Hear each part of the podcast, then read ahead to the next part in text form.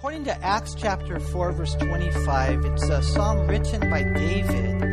And uh, what we'll see is it's a powerful portion of Scripture. You know, I was even thinking, I don't know how much time we're going to have, but you know, maybe we'll just get through this one psalm tonight. Uh, I'm, I'm hoping to get through a few.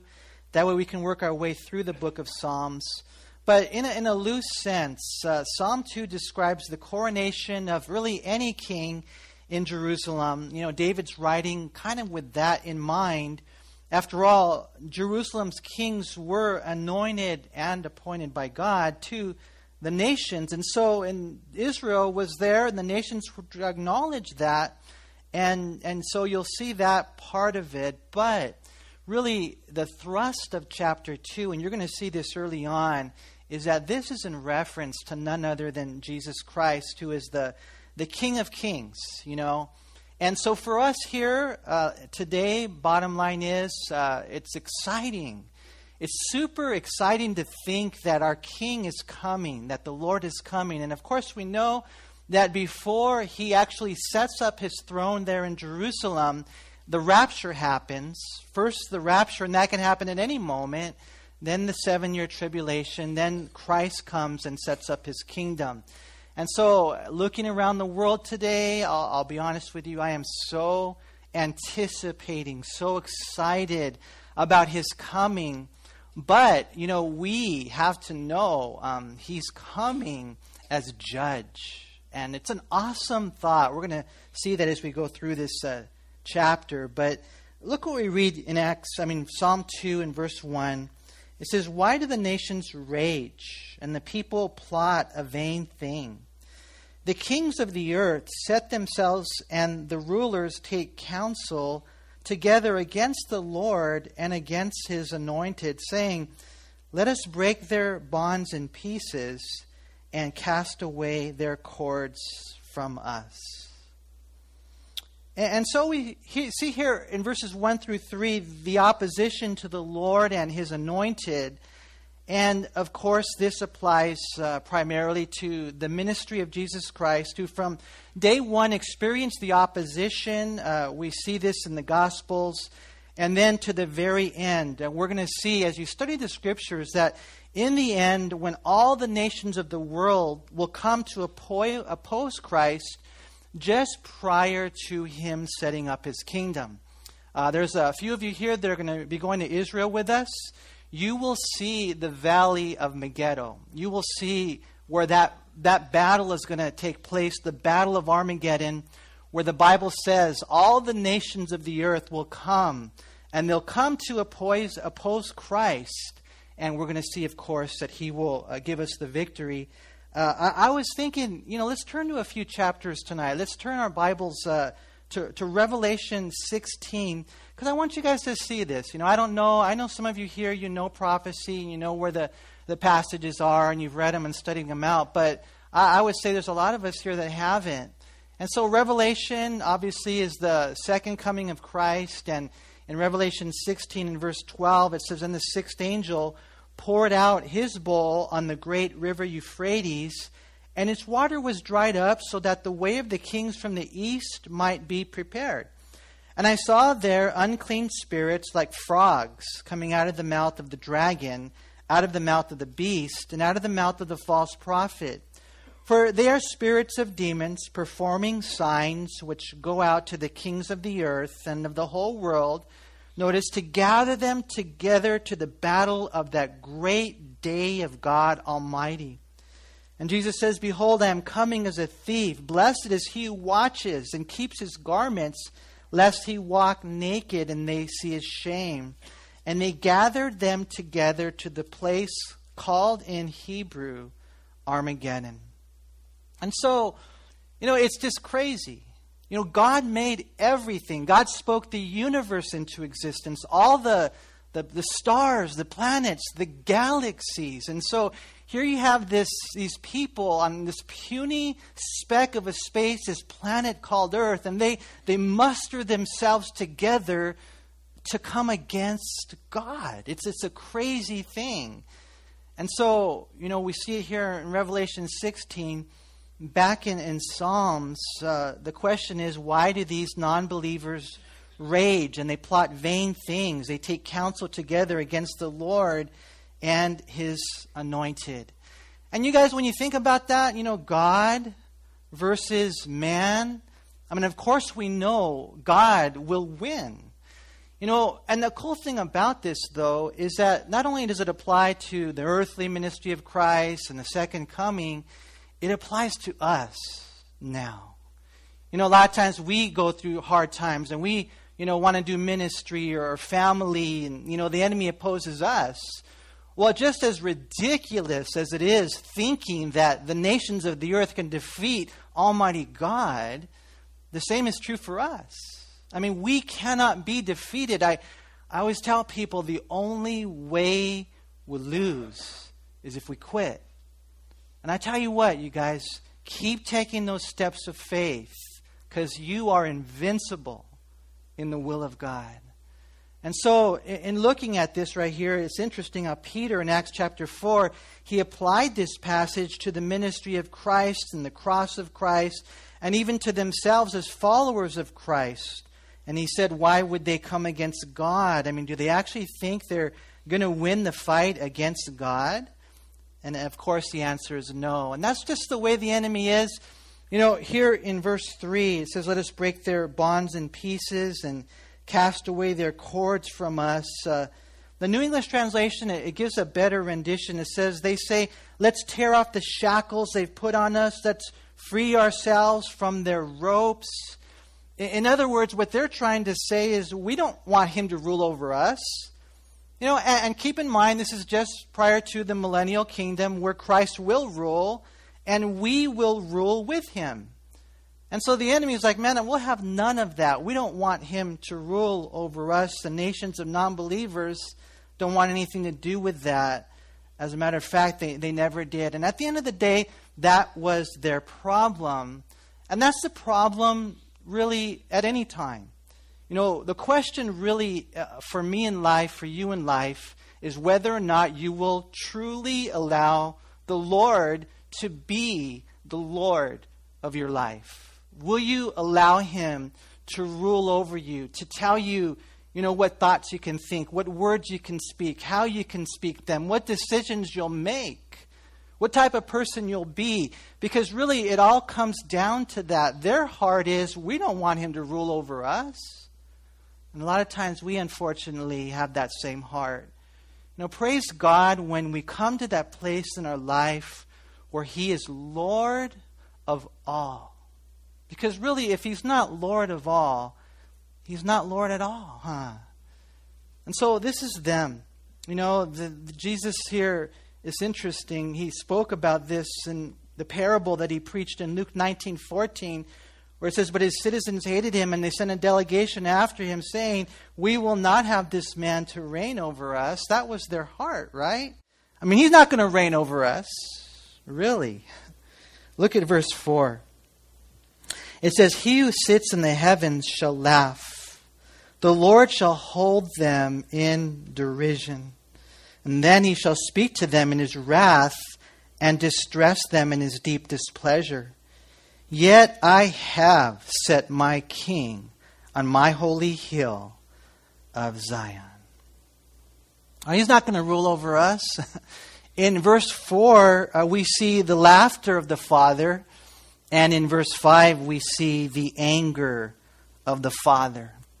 You know, in spite of their rage and organized opposition, Jesus will rule. He will be placed in his position as king in Zion, which is a reference to Jerusalem. The holy hill is in reference to the Temple Mount.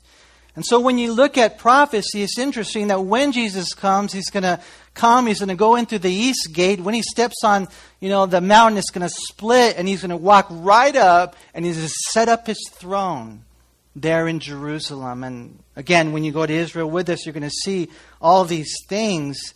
And it's interesting, this is so set in stone, it's so certain that verse 6, it speaks as if it's already happened. Notice again, he says, Yet I have set my king on my holy hill of Zion. You know, and when you read Revelation 19 11, I encourage you to read it, especially for those of you who haven't read it. You know, read that all the way to chapter 20, verse 6. You're going to see the way the Lord comes and the way that He sets up the thousand year reign of Christ, and we're going to be reigning with Him. And so, in verse 7 in Psalm 2 now, now Jesus speaks. So at first it's the Father, now it's the Son. And this is what Jesus says in verse 7 I will declare the decree the Lord has said to me, You are my Son, today I have begotten you. You know, in, in verse 7 here we see uh, the decree of, of deity as well as royalty. Notice again, you are my son. Jesus said, I will declare this decree. The Lord has said to me, You are my son.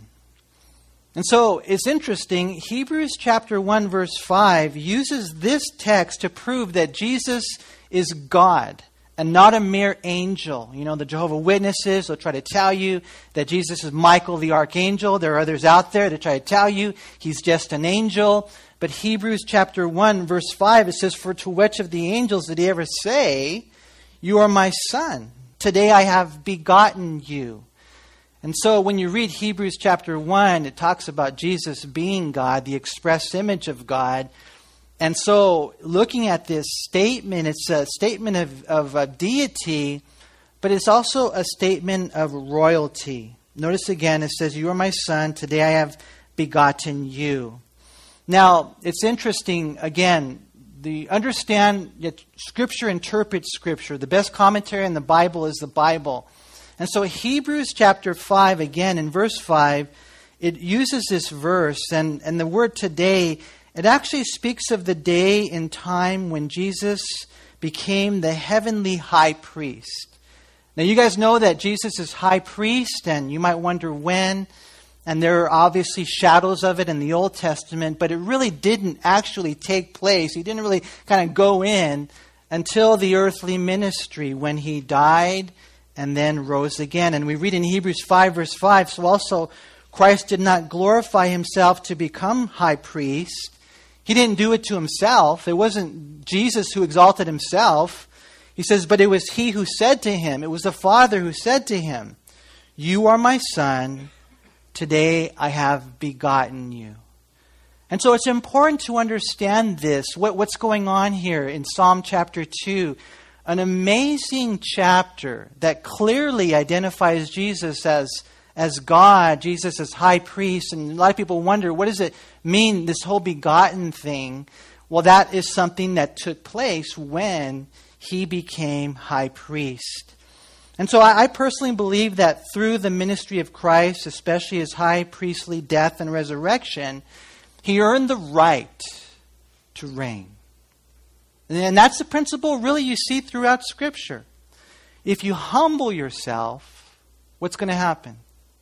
You're going to be exalted. If you exalt yourself, you're going to be humbled.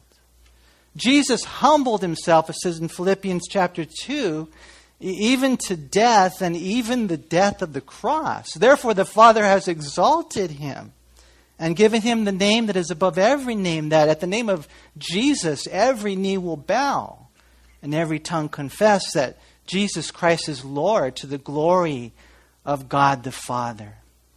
And so, you know, for us, understanding Jesus is coming, understanding who he is, I mean, to me, it's just amazing that this psalm, this song of David, when he's kind of thinking about the kings of Jerusalem is just really the Holy Spirit writing through him about the King of Kings who would come one day.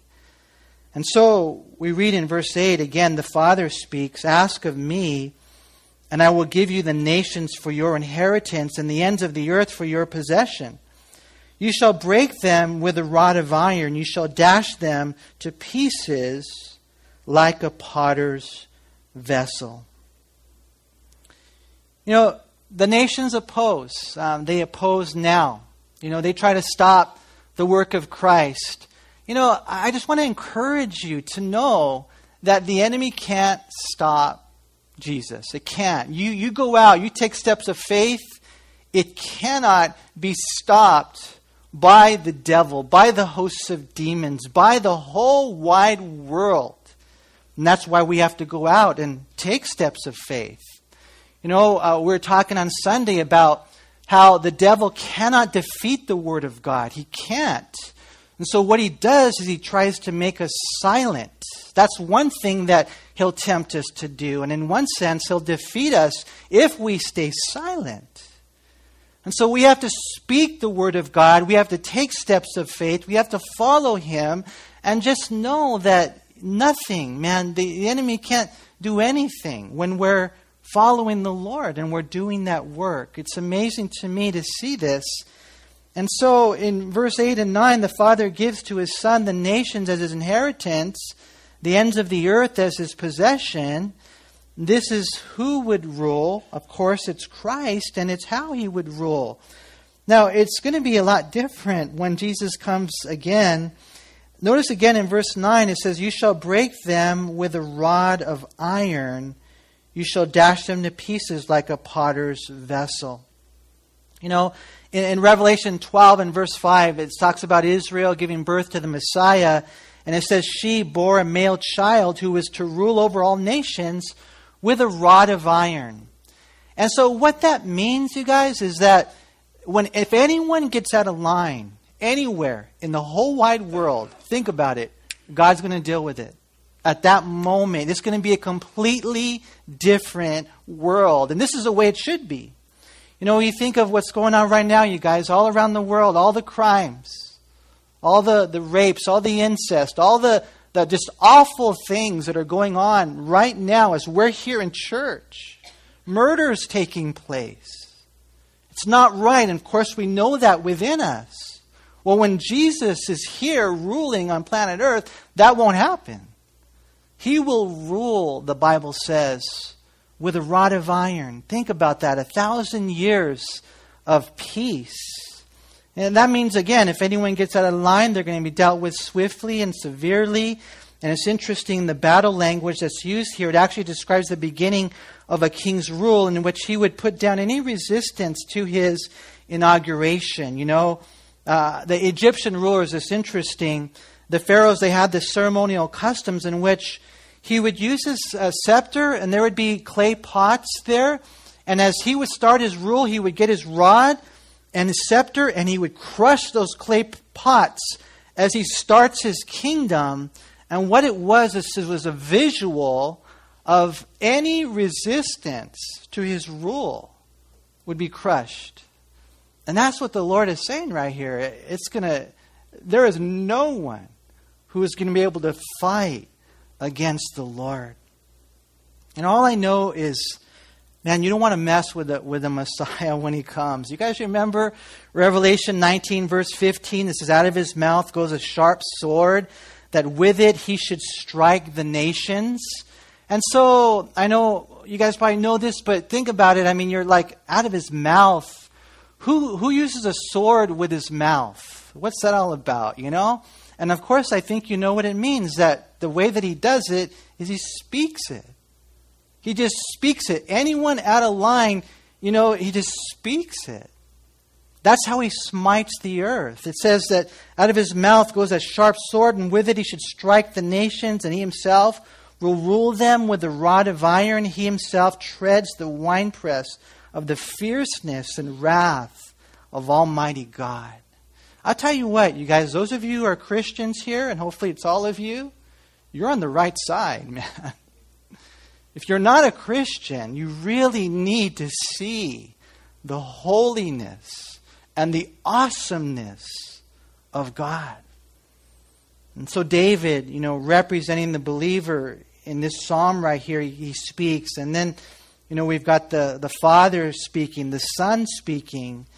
And then a lot of Bible teachers believe then the Holy Spirit speaks in verse 11 it says, Serve the Lord with fear and rejoice with trembling. Kiss the Son, lest he be angry and you perish in the way when his wrath is kindled but a little. Blessed are all those who put their trust in him. And we know the, the role of the Holy Spirit is to point people to Jesus, huh? And that's exactly what we see going on here. You know, when you look at this, I think, you guys, it's important to have a proper view of God, a biblical understanding of His holiness as well as His graciousness. You know, how many of you know that God is love? Like He loves you no matter what. Even though you mess up, He still loves you. Nothing you can do to make Him stop loving you. But you, do you also know that He's holy? Do you also know that if you're here and you're coming to church and you know you're living in sexual sin, or you know you're getting high, getting drunk, and you don't care, that that you're tempting Him, you're almost pushing Him to discipline you, to deal with you. You know, I've been reading through Jeremiah, I've been reading through Ezekiel, and uh, he, he gets pretty upset with those prophets who don't warn the people to turn from their sin. Because unless we warn them to turn from their sin and they, and they don't, then, then the Lord says, and I'm going to require it at your hands. So we have to know the, the love of God, but we also have to know the holiness of God. It's so important for us to understand that. You know, going through Isaiah, going through Jeremiah, going through Ezekiel, it's predominantly all about the judgment of God. And every time I read through those books, I always walk away with a, a, a fresh, healthy fear of God. And so that's what we read here in verse 11. Notice it says, Serve the Lord with fear. You know, and verse 11, rejoice with trembling. You're almost it almost sounds contradictory, you know? How do you rejoice with, with trembling, you know? And I, I just I don't know. I, I don't know. I'm happy that he's coming. I'm super happy that he's coming. But what would happen if Jesus Christ came in here right now? What would happen? Well, MercyMe says, I'm not really sure. You know, what's going to happen when I go up to heaven, but that's when we're in our glorified bodies. Uh, you know, here, I'll tell you what, man, we're going to be blastado. We're going to be on the floor. I mean, we're just going to be face down. I think we lose that sometimes. Just prayerfully, we know how awesome and how holy, you know, God is. I mean, I'm happy and I'm blessed that Christ, our King, is coming. But I need to remember that when he comes a second time, he's not coming as a lamb, he's coming as a lion, something we sang about earlier. He's not coming really to justify the world, he's coming to judge the world. And so uh, we read in the scriptures about his judgment. And here's the thing the only way we'll be able to stand before the Son is if we kiss him, which is what we read right here in verse 12. Notice again Kiss the Son, lest he be angry and you perish in the way. Have you guys all kissed him? You know what I'm talking about? I'm not talking about, uh, I mean, we were, we were talking today about kissing him on the face, and that's cool. You know, maybe we will. I, I don't know. It's going to be a trip. I mean, what's it going to be like when we see Jesus? Because he's so cool. You know, but, I mean, I just, because of I know how wicked I am, I, I just visualize myself more or less kissing his feet. Luke chapter 7, the woman who's just struck with, with awe and love and, and gratitude. What was she doing? She was weeping with her tears. She was kissing his feet. You know, it's interesting. The Greek word proskuneo, it talks about kissing. And the Greek word is translated worship. And so when we're worshiping, in one sense, you know, we're kissing the Lord. If you're here today and you're not a Christian, you know, I, I want to encourage you um, to know that He loves you. Our sins have separated us from Him. And so you need to come to Christ, turn from your sins, and trust in Him because He died for you and rose again. What you need tonight is a first kiss. You got to kiss Jesus' feet. You got to come to Him so that He can wash you, so that you won't perish in the way, like it says here, when His wrath is kindled but a little. Blessed are all those who put their trust in Him. Are we're going to see this theme of trust over and over again in the Psalms. It's a beautiful thing. that I believe if you keep coming and studying, you're going to grow in the area of trust. You're going to grow in the area of faith. So trust the Messiah, trust Him to give you life. That's what we just read right there. But trust Him all your life. Trust Him to reign. You know, then one day from Jerusalem, I know He's coming, but trust Him to reign now.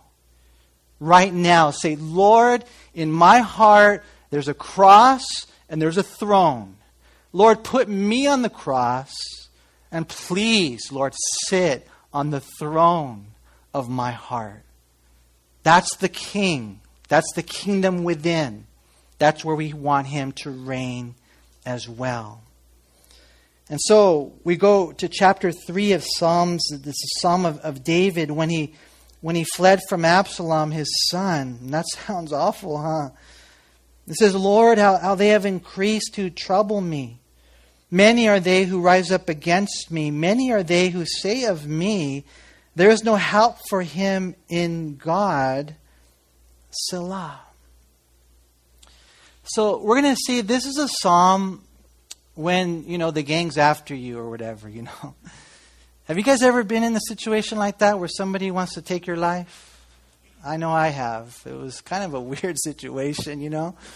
Maybe you're going to get threats. Who knows? Maybe it'll be uh, just, um, you know, physical threat. And, and, you know, there's that, it's coming against you. This is a really tough situation, the whole story of Absalom. It's a tragic story, really, uh, of the life and death of Absalom. And, and David here writes about it a little bit, just to kind of give us that encouragement when we find ourselves in, in tough situations. You guys remember his story? You know, Absalom, uh, he was a guy, he looked so good. I mean, all you girls right here, you would see him and you'd be, oh, he's so pretty, I know. His, his hair, it was weighty, but that was the only weighty thing about him. The rest of him was chaff. That's why girls, don't just look at the outside. Don't just say, oh, that guy, I like his hair, I like his eyes, I like his biceps. You know, I like the way he dresses. They say the first thing a girl looks at is the guy's shoes. I don't know if that's true or not. you know, look at his heart. Try, try to see his heart. That's the most important thing. Absalom uh, had no character. And so um, a lot of things went down. I, I can't tell you guys the whole story because we just don't have the time. But I, I do encourage you to read uh, 2 Samuel chapter 13 all the way to chapter 18. And what you'll find is that he was uh, fuming because his sister was raped. And that's okay. You know, your sister gets raped. I mean, that should make you angry. But, but what he did, though, uh, was not right. He took matters into his own hands. He killed his brother Amnon, who had raped his half sister, and he killed his half brother, and then he fled uh, the nation. And so he was gone for a while until eventually uh, David was uh, kind of let his guard down. He allowed Absalom to come back, and then eventually uh, he allowed Absalom back into Jerusalem. And he never should have let him back. You want to know why? Because Absalom never really repented. And that's a lesson for us. A lot of times we think, oh, you know, if we're going to be nice and, you know, let him, whatever, back into my life. You got to be careful. You got to use wisdom. I mean, Absalom was not repentant. And therefore, when you read the whole story there, what had happened was Absalom had mutiny in his heart.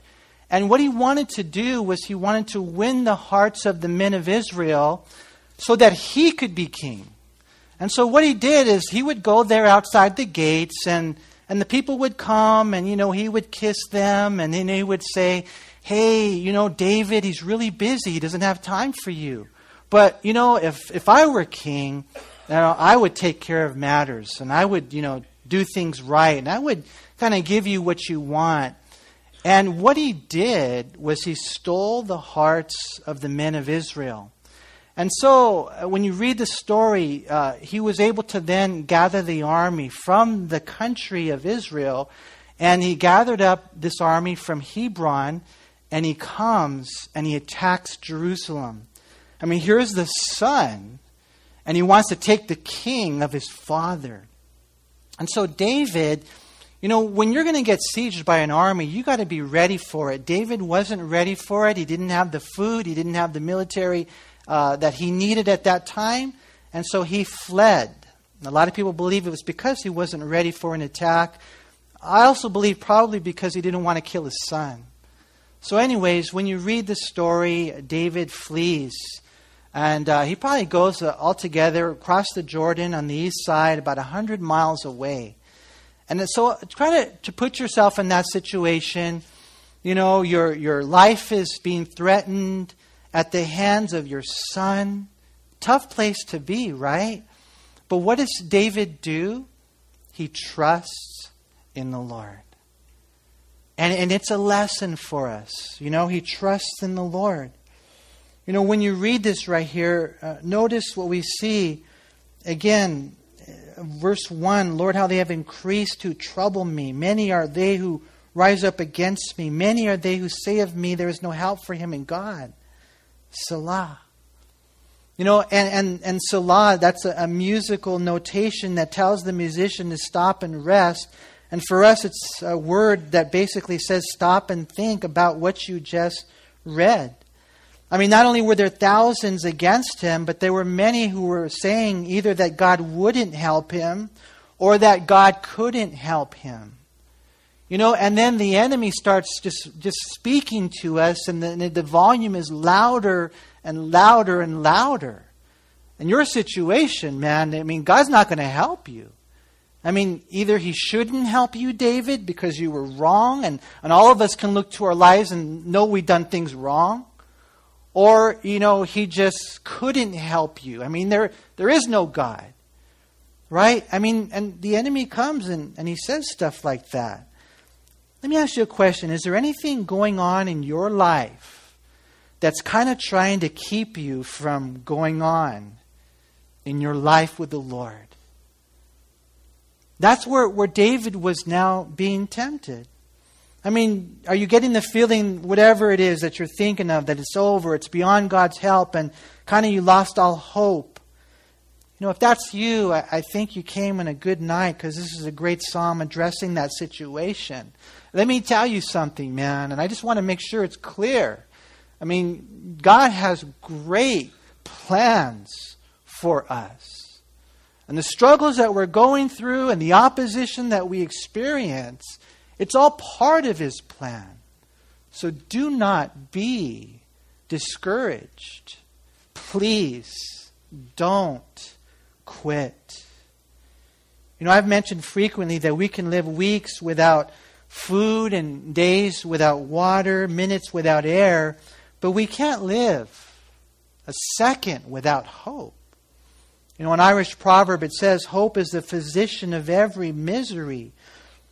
And so when we're there, and we're going through those hard times, whatever they might be, you know, uh, please, you're giving up on a relationship or it'll never really be whatever you thought it was going to be. You got to really look to the Lord. Don't lose hope. Don't buy the lie of the enemy who tries to sell us the thought that our situation is hopeless. When you, when you say that, what you're doing is you're slamming the door on God. What I want to encourage you to do tonight is to open the door on God. Believe in Him and watch how He watches over you, and He'll give you a peace, really, that passes understanding. That's what, what David did in verse 3 again. But you, O Lord, are, are a shield for me. I mean, they're coming against me, and they're saying there's no help, but Lord, you are a shield for me my glory and the one who lifts up my head. I cried to the Lord with my voice, and he heard me from his holy hill. Selah. And, and, and, we read it back in Psalm 2, verse 12 Blessed are all those who put their trust in him. You know, and I don't know how it works, you guys. Uh, I'll be honest with you. God is, is gracious, man. You know, but I, I think that the more you trust, the more faith you have, I think the more you're going to see God move. You know, and and we got to know that's the way it works. Uh, today's proverb is kind of cool. Proverbs 30, verse 5. Every word of God is pure, and He is a shield to those who put their trust in Him. You know, and so we need a shield because the enemy is trying to get us. It's not that He builds a shield, it's that He is our shield. But trust is a must. We have to make sure that before we try, we cry that we pray like David shows us how to do. You know, David said, I cried to the Lord and it reached his throne. Think about it, where all the decisions are made. You know, recently I had some problems with my passport, you know, trying to get the, the ticket to Israel and everything. And so, you know, we had to do all the paperwork and send it out. And part of me is just wondering, is it going to get there, you know, or is it going to get to the authorities that need to see it? You know, and for us, that's kind of how it works. When you pray, it reaches his throne. And that's what we got to know. David knew beyond a shadow of a doubt that the Lord is on the throne. And, and it says right there that he's the one who lifts up my head. That expression is in reference really to David being restored to his throne, to his position. You know, and so uh, there, there's something about really praying over things and giving it up completely to God that brings a peace, that brings us rest. I mean, be honest, okay, you guys? If you had, I don't know, an army of 20,000 people who wanted you dead, how many of you here think that you could sleep okay? it might be challenging. And I was even thinking about how some people, they don't sleep, and my heart just goes out to them. And I don't know, God's sovereign, but maybe they just sometimes just need to draw near to God and say, Lord, I give it to you. Lord, you know, it's not always like that, um, but, you know, I mean, just the peace that comes from knowing He's on the throne. In verse 5, he says, I lay down and slept. I awoke, for the Lord sustained me. I will not be afraid of ten thousands of people who have set themselves against me all around. Arise, O Lord, save me, O my God, for you have struck all my enemies on the cheekbone. You have broken the teeth of the ungodly. Salvation belongs to the Lord. Your blessing is upon your people. Selah. You know, I mean, as David prayed, then David got peace. And I think we need to to learn this from him, the man who wrote it and said it and sang it and meant it. Notice what he says right there I will not be afraid. And, and these are just, you know, core principles in our life. You know, if you're fear driven, then you're not going to drive far. But if you're faith driven, what's God going to do in your life? I mean, a lot of times we won't step out. We won't do anything. Why? Because we fear failure. And it paralyzes us. Or the enemy comes against us, you know, and we're like much afraid. Or we're like chicken little. The sky is falling. The sky is falling. And God is saying, no, you know, get into my word. Start reading my Psalms. I know that you know how awesome the life of David was, not a perfect man like us, but my, how he was a picture of Christ. That's what I want to be.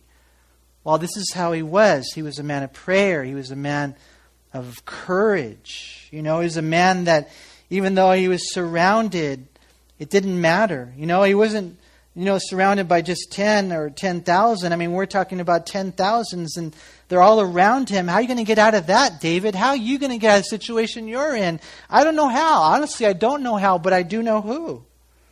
And I know that not only am I surrounded by my enemies, but I'm surrounded by my Lord.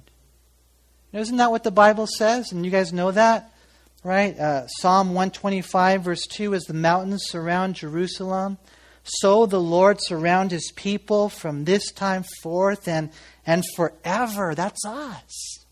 And that's a story that Elisha had. He said, Lord, open his eyes that he can see. It's not just the Syrian army that's surrounding us, it's, it's the angels that surround us. And so in chapter 4 and verse 1, it says, To the chief musician with stringed instruments, a psalm of David, Hear me when I call, O God of my righteousness. You have relieved me in my distress. Have mercy on me and hear my prayer. Now, a lot of teachers think that this psalm is connected with Psalm 3, and we're going to see that there's some similarities in structure, but um, we're not really sure. It's a possibility. We do know that it's a psalm that was esteemed highly by David because he directs it here in verse 1 to the chief musician, that would be the director of the choir. And you guys know that when David was king, he had just a grip of musicians. Some say thousands of musicians. And so this one is directed to the chief musician. And, and basically, we know David here is calling on God. He's praying to him. He comes to God not in his own righteousness, but in God's righteousness. Notice again there in verse 1 Hear me when I call, O God, of my righteousness. And that's the way we're to approach God. You know, when you come in the righteousness of Christ, I mean, it's so cool. You can know that the Lord will hear your cry. And so we see here, first David talks to God in verse 1, and then he talks to men in, in verse 2 and 3. He says, How long, O you sons of men, will you turn my glory to shame? How long will you love worthlessness and seek falsehood? But know that the Lord has set apart for himself him who is godly. The Lord will hear when I call to him. And so, just in case, I don't know if you guys have ever been in this situation. Chapter 3 is really a, a chapter that talks about you, you know, in physical danger. You know, they're, they're after you. Um, chapter 4 is when they're talking smack about you. And people sometimes they, they, they just they just talk about us behind our back or they're whispering. I don't know, it could happen at work. and sometimes, you know, as Christians, you know, family members, you know, and a lot of times we can freak out over that. Don't even worry about it. You know, this is what was going on with David. And I just like the way that it's, it's handled. Again, in verse 1, he talks to God, and then in verses 2 and 3, he talks to his enemies. And really, that's the right order. Jon Courson said, before you speak out to people, make sure you've prayed up to God. And so apparently his enemies were slandering him. And it has probably been going on for a long time. That's why he asked, How long? He asked twice, How long? Don't worry, God's got it under control, though. You know, how long will you shame me? How long will you seek and speak lies about me? You know, you can do what you want and say what you want, but I understand, he says there really in verse 3 that the saved are set apart by the Lord. Our Father really does hear our cry. You know, and I've been in a situation, not a lot, but a few times, and I just the Isaiah 54 17, I never really knew that verse until one day I was going through this and people were saying things about me that, that weren't true. And someone gave me this verse, and I, and I looked it up, and I thought, wow, Lord, it's a beautiful passage, a promise. It says in Isaiah 54 17, No weapon formed against you shall prosper, and every tongue which rises against you in judgment you shall condemn. This is the heritage of the servants of the Lord, and their righteousness is from me, says the Lord. And so David speaks to God. Then, you know, he talks to his enemies. And, and then, it's kind of cool, he talks to himself. You guys ever do that? You ever talk to yourself? I think that's what he's doing here in verse 4. He says, Be angry and do not sin. Meditate within your heart on your bed and be still. Selah. Offer the sacrifices of righteousness and put your trust in the Lord. And I was reading one article, and it's kind of cool. It was saying it's actually healthy to talk to yourself. You know, and, and here, David right here is, is kind of talking to himself. They're talking bad about me. David, listen, be angry and, and do not sin. You know, and I'll be honest with you, as a side note, I think he's talking to, to Manny as well, because I have been known to get angry sometimes. And sometimes when I get angry, I, I do sin. Do you guys ever do that? So the Lord is here saying is, is there's a time to be angry, but you don't have to sin over it. It's an important passage for us. It's an interesting passage because verse 4 is quoted in Ephesians 4, verse 26. And there it says, Be angry and do not sin. Do not let the sun go down on your wrath. And, and a lot of times we'll use that verse to say that if you're in an argument with your spouse, you know, don't go to bed angry. And, and it's true. It's true. I, I encourage you, don't let the sun go down until that situation, you do the best you can to settle it. But really, what the psalmist is saying is don't even get in the fight at all. don't get in the argument at all. Don't get in the sin at all. You know, when you get angry, you know, give it to God. You know, you go to the Lord because, of course, we know so much damage can happen. The New Living Translation says, Don't sin by letting anger control over you. Think about it overnight and remain silent. I mean, I don't know. I know some people want to vent all their feelings, and you hurt me, and you said that, and I don't know. I mean, you have to really use wisdom in that. I tell you what, talk to God, talk to yourself. Stay still, is what he says right here. Don't do anything or say anything that you shouldn't. In verse 6, he says, There are many who say, Who will show us any good? And so, Lord, lift up the light of your countenance upon us. You have put gladness in my heart, more than in the season that their grain and wine increased. I will both lie down in peace and sleep. Why? For you alone, O Lord, make me dwell in safety. You know, some people say that it's a good psalm to read if you're having problems sleeping, and I don't know if that'll really solve the situation. But here we see, you know, oh, can anyone show him any good? I mean, I don't know if you have those type of negative people in your life. They they say that nothing good can come out of Nazareth, so to speak. You know, nothing good can happen in your life. You know, David right here is is different, right? What he says is, Lord, they're saying that, but what I'm asking is that you would smile on me, God, that your countenance would shine. You know, and what he basically says is that God had put joy inside of him and it was such a joy. It was such a joy, you know, when you really see this truth. And I don't know if you guys are, capturing it yet, but man, if, if God is for us, then who can be against us? That God still has good plans for our lives. That God is an awesome God, that no one can defeat him. You know, just, just follow him. You don't have to be perfect, but you got to be sincere and real and genuine. And, and when that's your heart and when that's your life, then there's this joy. He says it's a greater joy than when they have those harvest celebrations. And those harvest celebrations, basically, what were they? They were the day when all the grain comes in and the grapes come in, and they're like, wow, we got a whole bunch of money, whole bunch of provision. How many of you here would leap for joy if you won the lottery? you know, a million bucks. Yeah, you're so happy. Uh, one brother, dear brother today, was telling me about this uh, um, down the street. There's these, uh, there's a business. They sold property. They got three hundred thousand dollars in commission. And I just thought, wow, that's pretty interesting. You know, and that's cool. Nothing bad about that. But there's a greater commission. It's the Great Commission. And let me tell you something. When you get caught up in that, in the kingdom of God, in the riches that are spiritual. Oh, it's just amazing the joy that comes to those who have that type of heart. And so we see here, David says, Lord, I look to you, I pray to you, I sing to you. Remember, these are songs.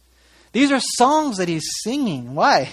Because you alone provide peace for my path. And as we close tonight in communion, I, I pray that, that that's the one that we would be looking to, that as we close the night, you know, I, am thinking of that passage in Matthew 11 28 where Jesus said, Come to me, all you who labor and are heavy laden, and I will give you rest.